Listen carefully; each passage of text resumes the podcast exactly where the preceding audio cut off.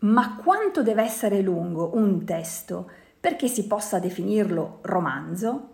Questa è una domanda che spessissimo gli autori si vergognano un po' a fare.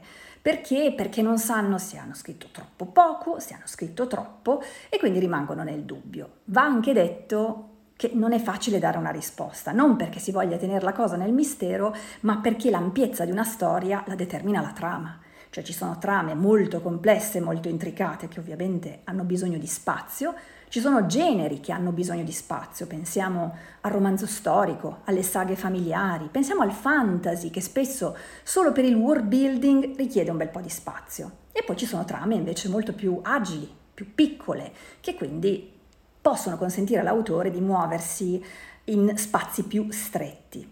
Diciamo però che sotto le 180.000 battute, quindi parliamo di 100 cartelle, bisogna fare attenzione, nel senso che se 90-80 cartelle possono essere comunque un romanzo breve, se si va al di sotto stiamo parlando di un racconto lungo. E dove lo collochi un racconto lungo? Ma anche un romanzo breve, dove lo collochi? Cioè, quali editori hanno al loro interno collane, spazi per poter pubblicare questo tipo di testi? E dall'altro lato, quando vado a superare le 500-600 cartelle, attenzione, mm? mi raccomando.